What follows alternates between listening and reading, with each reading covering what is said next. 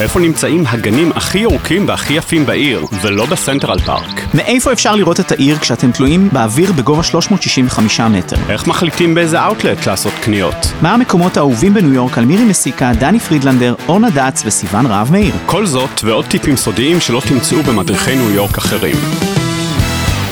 Two Flying Boys, תשים אל על, לניו יורק. היי, אנחנו Two Flying Boys, יובל ויהודה. אנחנו בלוגרים וכותבי טור תיירות קבוע במאקו, וזה המדריך שלנו לפינות הנסתרות והכי שוות בניו יורק. דברים שכנראה לא ידעתם.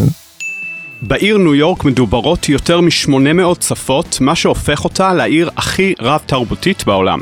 בבנק הפדרלי בניו יורק יש יותר מ-7,000 טון זהב, שהם קצת יותר מ-5% מהזהב של העולם כולו. העיניים של אלברט איינשטיין שמורות בכספת בעיר. הן נגנבו בנתיחה אחרי המוות שבוצעה בניגוד לצוואתו.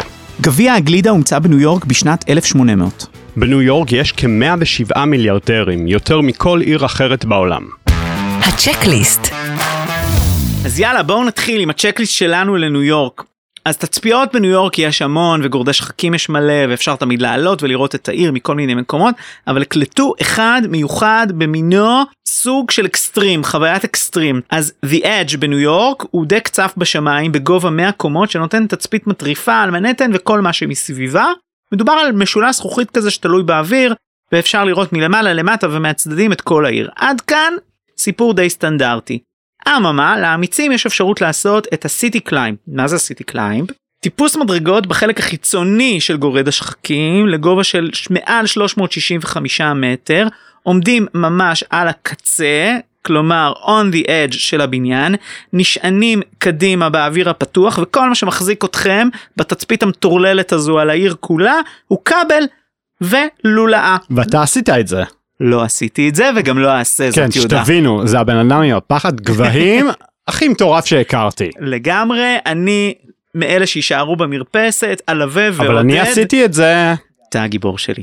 מהאדג' למיטפקינג דיסטריקט. אז פעם זה היה רובע של מפעלים לאריזות בשר, מיטפקינג, והיום זה אזור מסחרי טרנדי, עם חנויות בגדים של מעצבי אליט, מסעדות ומועדונים. ויש שם גם קטע של ההייליין, שהיא בעצם מסילת רכבת מוגבהת, שהיום היא פארק גדול ומאוד פופולרי, וכל מי שמגיע לניו יורק מבקר בו, והיא נגמרת ממש באזור הזה של המיטפקינג דיסטריקט. מה יש לראות שם? אז בקצה הדרומי יש את ההייליין שכמובן כדאי לטייל בו, בקטע הצפוני יש את צ'לסי מרקט, שזה מקום סופר מגניב, יש שם מסעדות מפוארות, חנויות של מעצבים, מוצרים של מאפים מפוארים, ריהוט שמיובל לבית ועוד דוכני מזון, יוצאי דופן כמו סושי טבעוני, כריך קמבודי, יש שם את מוזיאון וויטני, לאומנות אמריקאית ששווה לכם לבקר, ויש שם חנות סופר מעניינת שגילינו בפעם האחרונה, שנקראת סמסונג 837.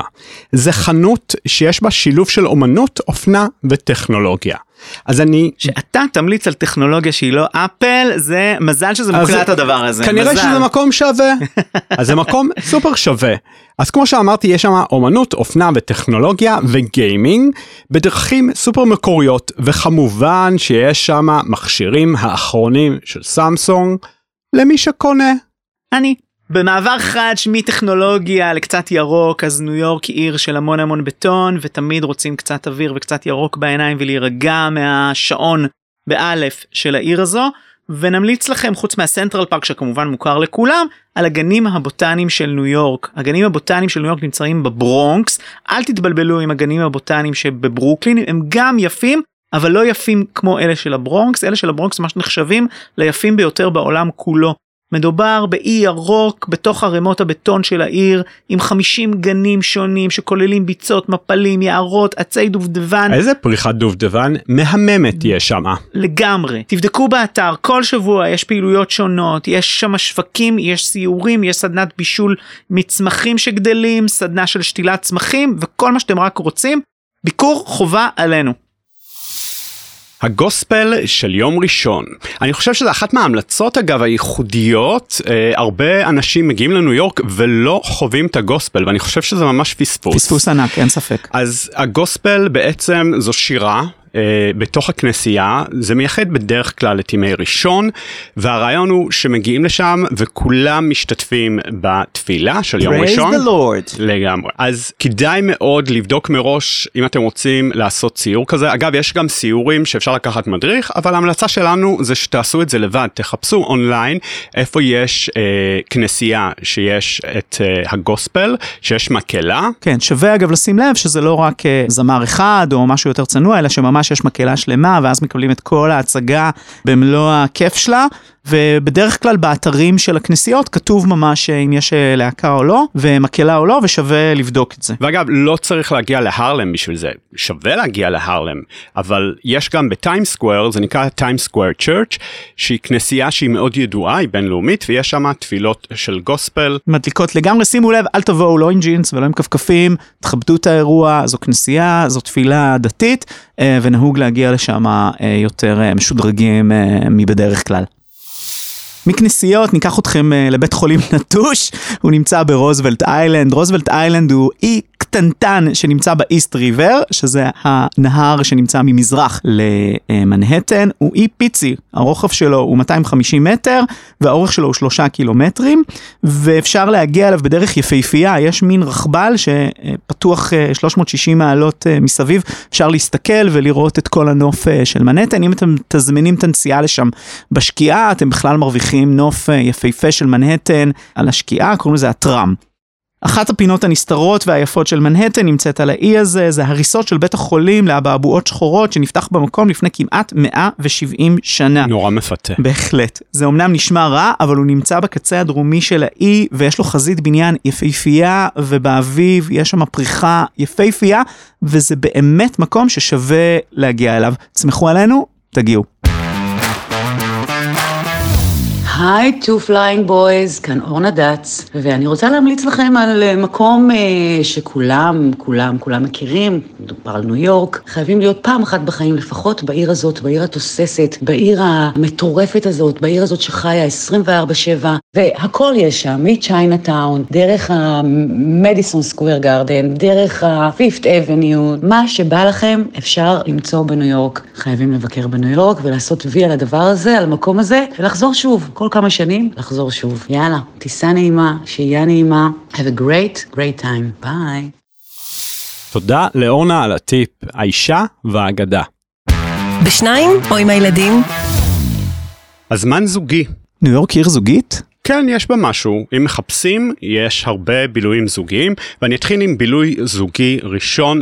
מה זה מדליק? יש חברות בניו יורק, יש חברות להכל, כמובן זה ארצות הברית, להכל יש חברה, אבל יש שם חברות מדליקות שבעצם מפיקות לך פיקניק זוגי רומנטי, בכל מיני פינות נסתרות מהעיר, ומה שמדליק זה שממש מארגנים הכל, כאילו אתה רק מגיע, הם מארגנים לך את השולחן ומפות וקריות ישיבה ונרות ואוכל. תפור עליך כמו שאתה אוהב, לא לעשות כלום. בדיוק, רק להגיע, לאכול וללכת. הם אפילו מנקים אחריך ואוספים את כל הג'אנק. אבל תודה, נכון, זה טיפ מעולה. טיפ מעולה. אחלה בילוי זוגי בניו יורק. עוד בילוי זוגי מעולה בניו יורק הוא קנדלייט קונצרט, קונצרט לאור נרות, לפעמים זה קונצרט קלאסי והרבה פעמים זה לא קונצרט קלאסי, אלא דווקא מופעים אחרים שתכף נפרט עליהם, מדובר באולם שכשתגיעו תמצאו בו מאות אם לא אלפי נרות שהדליקו והם מאירים את האולם, ואז אפשר ככה לשמוע מוזיקה באווירה אולטרה רומנטית, תוכלו לבחור בין מוזיקה קלאסית של בטהובן ומוצרט, אבל לא רק, אפשר לשמוע גם את אדל, אמי ויינהאוס, מוזיקת R&B,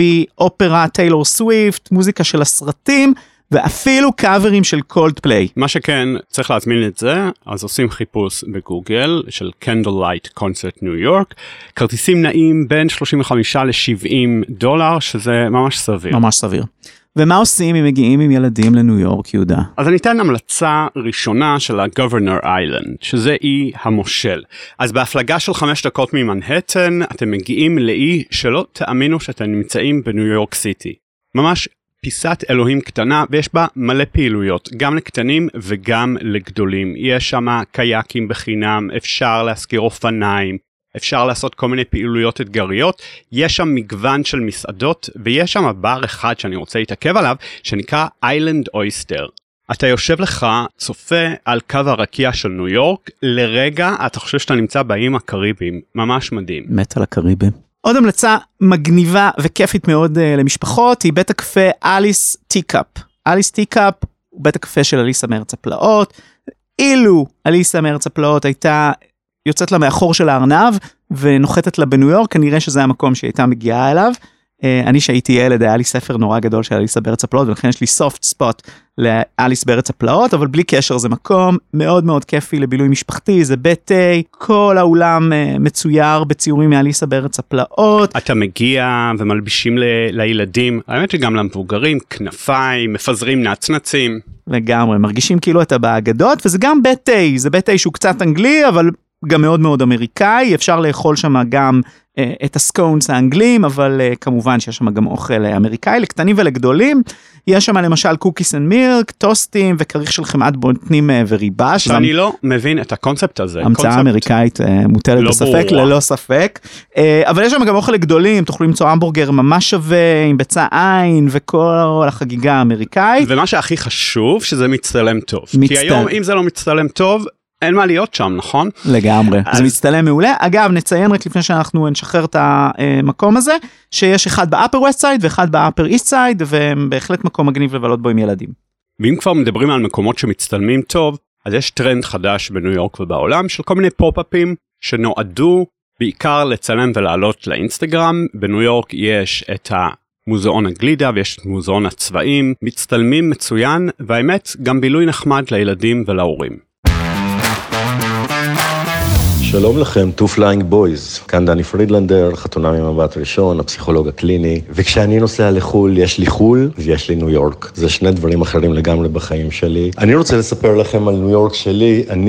אחד הדברים שאני עושה הכי הרבה בניו יורק, זה נוסע לאכול בייגלס, בייגלס אמריקאים. אתם חושבים שיש לנו בייגלס טובים בארץ, אז לא טעמתם את הבייגל הניו יורקי, שהוא כמובן בייגל יהודי, ויש המון המון המון מאפיות של בייגלים בניו יורק, ואני סקרתי אותם לאורך השנים. האהוב עליי ביותר זה מרי בייגל, תלכו לאכול שם בייגל עמוס בקרים צ'יז, עמוס בסלמון או בלקס, כמו שקוראים לו היהודים האמריקאים, ותלקקו את האצבעות. ועוד מקום מגניב של בייגלס בניו יורק, שנמצא דווקא באיסט סייד, בצד המזרחי של ניו יורק, והוא נמצא ברחוב 28, בין השדרות לקסינגטון ופארק, יש מקום שנקרא בייגלס אנד שמיר, שמיר ביידיש זה מריחה, אז אתה הולך לקנות בייגלס ומריחות של ממרחים, בייגלס אנד שמיר מגניב, כי אם אתם באים ב-6 בבוקר בפתיחה, אם יש לכם ג'טלג בניו יורק ואתם סהרורים ומתים לאכול ב-6 בבוקר, תלכו לפתיחה של הסניף כל יום, עם כל נהגי המשאיות, עם כל הבנאים, עם כל הקבעים, עם כל השוטרים. ביג גייז של ניו יורק באים לקנות להם שם בייגל וקפה בבייגל אנד שמיר. תהנו מניו יורק ותאכלו בייגל אחד גם בשבילי. כאן דני פרידלנדר. תאר לך שהיה לנו את דני, היינו אורזים אותו במזוודה ומביאים אותו לכל הטיולים, וכל פעם שיש איזה ויכוח, היינו מוציאים אותו, היה פותר את העניינים וחוזר חזרה. רעיון מצוין, לדעתי בכלל צריך להקדיש פרק לפודקאסט לריבים בטיולים, משפחתיים, זוגיים והכל. זה לא חול בלי שופינג. אז האהבה הגדולה שלי בארצות הברית זה אמזון, וממש מזל שאנחנו לא גרים בארצות הברית, אני חושב שהיינו נשארים ללא אוכל לילדים. לגמרי, ואפשר להגיד גם שזה מאוד משדרג את חוויית הטיול שלנו בארצות הברית, מסיבה פשוטה שאמזון משחרר אתכם מלרדוף אחרי דברים שאתם רוצים לקנות. אם יש לכם בראש איזה זוג נעליים מיוחד, או איזה קרם ספציפי שמישהו שלח אתכם, או בוסם, אז אין צורך להתחיל עכשיו לטור את כל חנויות ניו יורק ברגל, ולעבור מאחת והשנייה ולחפש ואיפה המחיר הכי טוב, פשוט מזמינים מראש בארץ, באמזון, מגיעים למלון, זה מחכה לכם שם, שחררתם את זה והתפניתם להתעסק בשלכם. אני בזה יכול לסיים את כל השופינג, אבל בכל זאת נעבור לעוד המלצות. יש את Century 21 ומרשלס. עכשיו חשוב להגיד שאלה מקומות שהם לא היי-אנד, אבל אפשר למצוא שם סופר היי-אנד. מה שחשוב לקחת בחשבון זה שזה חנויות עם עודפים, דברים שלא נמכרו בחנויות. של כל מותגי העל, אפשר למצוא שם באמת את המותגים הכי הכי יוקרתיים, שתמצאו בחנויות גוצ'י, ורסאצ'ה, קלווין קליין וכיוצא בזה, במחירים מצחיקים. אבל בלי חוויית הקנייה שאתם רגילים בארצות הברית. וזה האנדרסטייטמנט, אל תצפו שמישהו יפגוש אתכם בכניסה, ויגיד לכם, "Hello, madam, hello, sir." ממש לא קורה. חוויה שונה בתכלית, תצטרכו כנראה לחפש את מה שאתם רוצים. בדיוק, צריך לשפש שם, ואפשר למצוא שם ממש מציאות במחירים מגוחכים. לגמרי, גם צעצועים לילדים, כלים לבית וכיוצא בזה, לא רק בגדים, חשוב להגיד. עוד חנות מדליקה היא Tannen's Magic, היא חנות קסמים, הכי ותיקה בניו יורק, היא נוסדה ב-1925, 3 דקות הליכה מה-Empire State Building, ותמצאו את עצמכם במקום מאוד מאוד קסום. אגב, אתה יודע שמ-1974 יש להם מחנה לילדים בקיץ, שממש הפך להיות שם דבר לבית ספר לקוסמים. אני רוצה להירשם בקיץ הבא, בבקשה. לא הייתם בניו יורק אם לא הייתם באוטלט. שבואו נדבר קצת על אוטלטים, כמובן המקומות הידועים מאוד, ג'רזי גרדן וודברי אוטלט. ניתן לכם כמה טיפים שאולי לא ידעתם, אז קודם כל וודברי הוא קצת יותר מרוחק מאשר ג'רזי גרדן. אם אתם מגיעים לשם, לא הרבה יודעים, אבל יש במידטאון הסעה ייחודית, הוא יוצא בפינה של 51 ווסט וברודווי, נכנסים לאתר של האוטלט ואפשר להזמין מקום על האוטובוס, הלוך וחזור. כשאתם מגיעים לשם, כדאי מראש להירשם באתר, ויש להם הנחות של VIP. גם אוטלט וגם הנחות? לגמרי, ובג'רזי גרדן לא נרשמים מראש, אבל לוקחים את הדרכון ומקבלים חוברת של קופונים. אז איך בוחרים בין שני האוטלטים האלה? אז יש כמה נקודות שאפשר לקחת בחשבון. אם אתם מחפשים יותר בגדי ילדים, אז הייתי מכוון אתכם יותר לג'רזי גרדן. דבר נוסף שכדאי לקחת בחשבון, שבג'רזי גרדן הכל תחת קורת גג אחת. בוודברי אתה מסתובב בין החנויות בחוץ, אז אם זה יום גשום או יום נורא חם, אולי כדאי את הג'רזי גרדן. לוודברי יש יותר מותגי על, לא בהרבה, אבל יש מותגי על שלא תמצאו בג'רזי, אבל לחלוטין העדפה שלכם. אני כן אתן טיפ שכדאי לקחת מזוודה ריקה איתכם, וככה לא צריך להיסחב עם כל השקיות, אפשר לשים הכל בתוך המזוודה. היי, Two Flying Boys, כאן מירי מסיקה, והמקום שאני הכי אוהבת בניו יורק הוא כיכר וושינגטון, הוושינגטון סקוואר. הכיכר המהממת הזאת נמצאת באחד האזורים היותר מגניבים של ניו יורק, בגריניץ' ויליג', ממש ליד אוניברסיטת ניו יורק. היא תמיד מלאה בסטודנטים על הדשא, הופעות, מוזיקה ווייב ניו יורקי כיפי במיוחד. התאהבתי בה עוד מהסרט שיער, שם הסצנה הכי מפורסמת הראשונה מתרחשת. המקום הזה רק הלך ונהיה יותר ויותר עשיר בתרבות וצבעים וקולות, ובמיוחד מופעי רחוב, זה דבר שאני הכי אוהבת, וסנאים קטנים, יש שם המון המון סנאים. וואלה, לא ידעתי ששיער צולם שם. נסיים את ההקלטה ונרוץ לצפות. אז מה אוכלים? אוכל בניו יורק, שאלת מיליון הדולר, איך בוחרים מסעדה בין כל ים המסעדות האלה שיש בניו יורק. אז בדרך כלל בפינה הזו אנחנו מליצים על מקום כזה או מקום אחר, בניו יורק לא נעשה את זה מהסיבה הפשוטה שיש באמת המון המון מסעדות. אתה יודע כמה? כמה? זרוק מספר. 30,000. יפה, קרוב. 23,000. באמת? מדהים. מספר מטורף, בהתחשב באי שהגודל שלו אגב הוא 60 קילומטרים רבועים, זה מספר פסיכי. ויש המון המון מסעדות באמת נורא טובות וקשה מאוד לבחור, אז הפעם נחרוג ממנהגנו ולא נמליץ לכם על מקום ספציפי, אלא ניתן לכם איזשהו מדריך על איך בוחרים מסעדה טובה בניו יורק. אז קודם כל, תחליטו מה בא לכם לאכול. לפי מה שאתם מחליטים לאכול, תלכו למקום יהודי. בא לכם לאכול סטייק, אל תלכו למסעדה אסיאתית, לכו לסטייקהאוס. עוד טיפ, בעיר שבה גרים 8 מיליון אנשים, הם יודעים יותר טוב מאיתנו מה טעים ומה טוב לאכול. אחת האינדיקציות המאוד מאוד בולטות היא תור במסעדה. מקום נטוש לעולם לא יהיה מקום מוצלח במיוחד, ומקום שיש בו תור, על אף שזה מעצבן ובזבז לנו זמן, ומאוד לא ישראלי מצידנו לעמוד בתור לאוכל. אגב, אתה יודע מה סבא שלי אומר? היה אומר שמסעדה בוחנים לפי השירותים. לפני שאתה מתיישב, לך לשירותים, אם השירותים נקיים, סימן שזה מקום לאכול. לגמרי, ואפשר להגיד שבניו יורק לא צריך ממש להיכנס לשירותים, אלא יש מדבקות בחוץ, A, B, C ו-D, שמדרגות את רמת ההיגיינה של המקום. למי שזה חשוב, יכול לשים לב גם לזה. אגב, לא חייבים להסתכל על התור כאינדיקציה למקום טוב. אפשר להיכנס לגוגל או לאפליקציה שנקראת ילפ, שמדרגת את כל המקומות, ברים, מסעדות, סופרים. זו אחלה אינדיקציה. עוד המלצה שלנו לגבי אוכל היא אותנטיות. אם אתם רוצים אוכל קוריאני, לכו לאזור הקוריאני וחפשו איפה הקוריאנים אוכלים. אחד מסימני ההיכר של ניו יורק זה הפוד טראקס. יש בניו יורק 5,000 פוד טראקס, שזה מלא.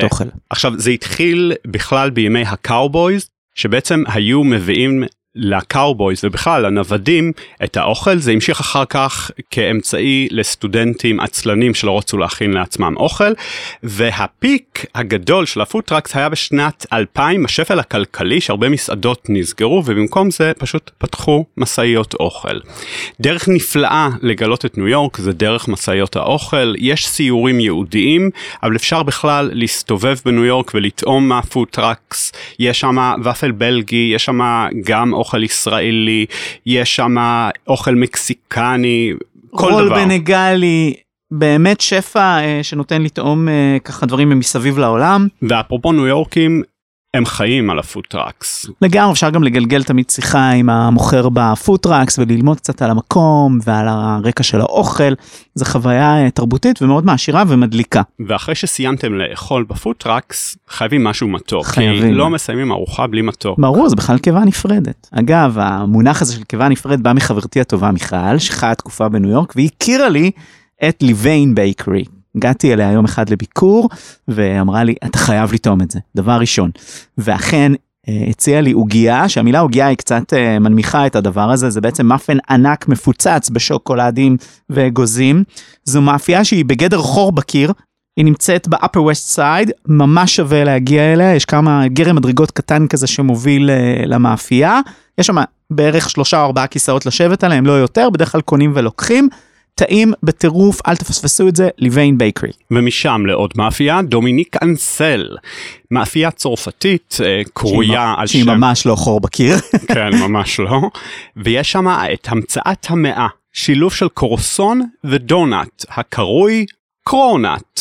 הוא עשוי מבצק של קורסון, בצורה של דונאט, חוץ מזה יש במאפייה השיקית מלא מאפים שווים, עם מילויים צבעוניים וטעימים, והיא נמצאת בסור. בא לך קוקטייל, יהודה? לגמרי תמיד. אוקיי, אז אני אקח אותך למקום שנקרא Gallow Green, מקום סוד שמור של מקומיים, כמעט ולא תמצאו בו תיירים, אותנו לקח בחור חבר מקומי ישראלי שגר בעיר והכיר לנו אותו, הוא נמצא על רחוב 27 בין העשירית ל-11, מי שמכיר זה נמצא באותו מבנה של ה-Sleep No More, של המופע, זה בר שנמצא על גג, בתוך גינה יפה עם צמחייה, אווירה רגועה וכיפית, אפשר לעשות פה דרינק של אחרי צהריים בשקיעה, יש אוכל קליל, קוקטיילים מעניינים, ברנצ'ים בסופי שבוע, מוזיקה... יש מוזיקה חיה בימי ראשון. כיף חיים, מומלץ בחום, כרגע הרסנו מקום למקומיים, אבל באהבה מאיתנו אליכם. אז להמלצת משלן, והפעם נביא דווקא המלצה טבעונית. אז למסעדה קוראים מדיסון פארק 11, כי הוא נמצא על מדיסון פארק מספר 11, והמסעדה התחילה כמסעדה בשרית עם כוכבי משלן, ושהם החליטו שהם רוצים להפוך אותה למסעדה טבעונית. כל המקומים נורא חששו שהם בעצם יאבדו את כוכבי המשלן, ממש לא. מקום שמר על כוכבי המשלן שלו, היום יש שם באמת תפריט עשיר לחלוטין, לא תשימו לב שהיא טבעונית. אז הנה כל העוקבים שלנו שתמיד מתלוננים שאנחנו לא מקדישים מספיק המלצות לצמחונים וטבעונים. אז עכשיו קיבלתם המלצה והמלצת משלן. לגמרי. ומשם אנחנו נעבור לשומרי הכשרות. אז ידעת שבניו יורק יש מעל 300 מסעדות כשרות, שזה בעצם... שזה מטורף, זה יותר מתל אביב. ממש ככה. בהקשר הזה נמליץ לכם על אתר שנקרא ckj.org. ORG, זה אתר שמעודכן לגבי כל המקומות הכשרים בניו יורק, עם סוג הכשרות, וכל מה שצריך לדעת לשומרי הכשרות בעיר. שאגב, בברוקלין, מי שרוצה מלון כשר, יש כמה מלונות כשרים בברוקלין. ניתן לכם כאן כמה המלצות למסעדות, אז אם אנחנו מדברים על מסעדות בשריות, יש את הריזרב קאט, יש את מיסטר ברודווי, שזו המסעדה האהובה על ההורים שלי. חלבי, יש את מסעדת טייבריאס, טבריה, ויש את הבודה בודה, שזו מסעדה אסיאטית צמחונית, עם כל המנות האסיאטיות המוכרות, רק עם תחליפי בשר כמובן. לגבי מצרכים כשרים, אז בכל סופר יש חלק שמיועד למוצרים כשרים מהארץ, ויש כמובן נורא נגיש בארצות הברית הסימונים על גבי כל המוצרים שאתם קונים. אם אתם מחפשים בתוך מנהטן יש את הפיירווי, שהוא באפר ווסט סייד, שאני מאוד אוהב, שיש לו באמת מגוון מאוד גדול של אוכל כשר, אבל לאוכלי הכשרות יש חיים יחסית קלים בניו יורק. היי, Two Flying Boys, כאן סיוון רהב מאיר, והאמת שאני קצת נבוכה, המשפחה שלי פה כבר צוחקת עליי, שאני הולכת להמליץ על ביקור בקבר, מה נסגר איתי? בטח כולם פה עם המוזיאונים הכי מעודכנים, המסעדות והתרבות, אבל כן, אני חייבת להודות כל פעם שאני נוחתת ב-JFK, לפני שאני מתחילה את מה שיש לי לעשות בניו יורק, בארצות הברית, ממש קרוב כמה דקות מ-JFK נמצא אוהל, בגוגל או בכל מפה, זה פשוט לכתוב אוהל חב"ד, זה המקום, האוהל, הציון, הקבר של הרבי מלובביץ', מקום שמגיעים אליו מיליונים בכל שנה, עם אנרגיות מאוד מאוד מיוחדות, מקום לתפילה, להתבוננות, בכל פעם אני פוגשת שם המונים, יהודים, לא יהודים, ישראלים, מחול, ילדים, מבוגרים, כל מיני אנשים בכל מיני מצבי חיים, שלפני או בסוף הביקור שלהם, כלומר בדרך חזרה ל-JFK, עוברים בנקודת הציון הזאת, אוהל חב"ד, שהתקבלו התפילות, ושנהנה בארצות הברית, ותודה לכם. האמת שממש מסקרן אותי להגיע לשם, אפילו פעם אחת. בייסיק ניו יורק. מספר לכם שאל על מוציאה כ-20 טיסות שבועיות, חלקן נוחתות בניו יורק וחלקן ב-JFK, איך מגיעים משדה התעופה על העיר, אז הדרך הכי קלה וזולה בדרך כלל היא לקחת את השאטלים שיוצאים משדה התעופה, ומגיעים למרכז מנהטן, הם עולים בערך 18, 19, תלוי מאיזה שדה תעופה, כמובן שאם אתם בקבוצה יותר גדולה ומחפשים טיפה יותר נוחיות, לכו על מונית או אובר. והשוס של השוס, כשהייתי דייל באל על, שאולי כאן הזמן לספר, הייתי שונא לנחות בבוקר בניו יורק ולהיתקע שעה-שעתיים בפקקים. אז היום יש אפליקציה שנקראת בלייד, שאתה יכול בעצם לארגן לעצמך מ-JFK לעיר הליקופטר. How convenient. כמה זה עולה? $195 לאדם. ממש לא כסף. בוא, שווה כל דולר במקום להיתקע שעות על גבי שעות בפקקים. אוקיי, ואם אנחנו כבר מדברים על התניידות בניו יורק ולעמוד בפקקים, אז נספר לכם שכמובן הכי קל לנסוע בסאבווי ממקום למקום, או בכלל להעדיף לטייל ברגל, לעיר יחסית קטנה, שאפשר להגיע ממקום למקום בהליכה של כמה בלוקים. ומה שמגניב זה שכמו בלונדון כבר לא צריך לקנות כרטיסים. אתה יכול לשמש בטלפון שלך עם גוגל פיי או אפל פיי, אם בא לכם ככה בכל זאת להתנייד מעל פני הקרקע, אז תעדיפו אובר, אפשר בקלות להשיג באמצעות האפליקציה, וגם ליפט, נכון, זו אפליקציה מקבילה שישראלים פחות מכירים אותה, והיא לגמרי עובדת דומה, והרבה פעמים שבאובר לא זמין, אז אפשר ללכת דווקא על ליפט. אז מלונות, אז ההמלצה שלנו זה דווקא לא להישאר בטיימס סקוואר, יש איזו נטייה כזו של תיירים להימשך לטיימס סקוואר, המקום הכי עמוס בניו יורק. הכי תיירותי בניו יורק. כן, ודווקא תבחרו לעצמכם מקומות פחות עמוסים, יותר ייחודיים, דוגמאות למקומות כאלה זה סו, ווסט ויליג', אפר ווסט סייד, גריניץ' ויליג', לא חסרים מקומות. לגמרי. מה לגבי טיפים במסעדות? תמיד שואלים אותנו, האם צריך להשאיר טיפים? 15%. אז אכן, בניו יורק נהוג להשאיר טיפ של 15% לפחות, יש כאלה שמשאירים אפילו 20, זה מה שמקובל. לגבי סים מקומי לטלפון, יש את T-Mobile, AT&T, עוד פעם, אל תקנו את זה בשדה תעופה, תחכו לעיר, תיכנסו לסניף של T-Mobile או AT&T, ואפשר לקנות ולהוזיל לעצמכם את שיחות הטלפון. לגבי אפליקציות, כדאי כבר בארץ להוריד כמה אפליקציות, אז כמובן דיברנו על אובר וליפט. אפליקציות נוספות זה אופן טייבל, שבעצם באמצעות האפליקציה אתם מזמינים מקום במסעדה, ויש שם גם דירוגים, וגם את ילפ שהזכרנו. אגב, לגבי ילפ, חשוב להגיד שהיא לא רק למסעדות ולמקומות של אוכל, אלא בכלל כל חוויה וכל אטרקציה בעיר, אנשים משתפים בחוויה שלהם, מדרגים את החוויה, וזה נותן אינדיקציה די טובה, להאם שווה לנו או לא שווה לנו להשקיע זמן בה. עד כאן המלצות ניו יורק שלנו, אנחנו היינו Two Flying Boys, אל תשכחו לארוז לנו to go 2 בייגלים, 1 סלמון ו1 סלט ביצים. ניפגש בפרקים הבאים. Two Flying Boys, תודה שטסתם איתנו. את כל ההמלצות ששמעתם תוכלו למצוא גם באתר twoflyingboys.com. אל תפספסו אותנו באינסטגרם, Two Flying Boys.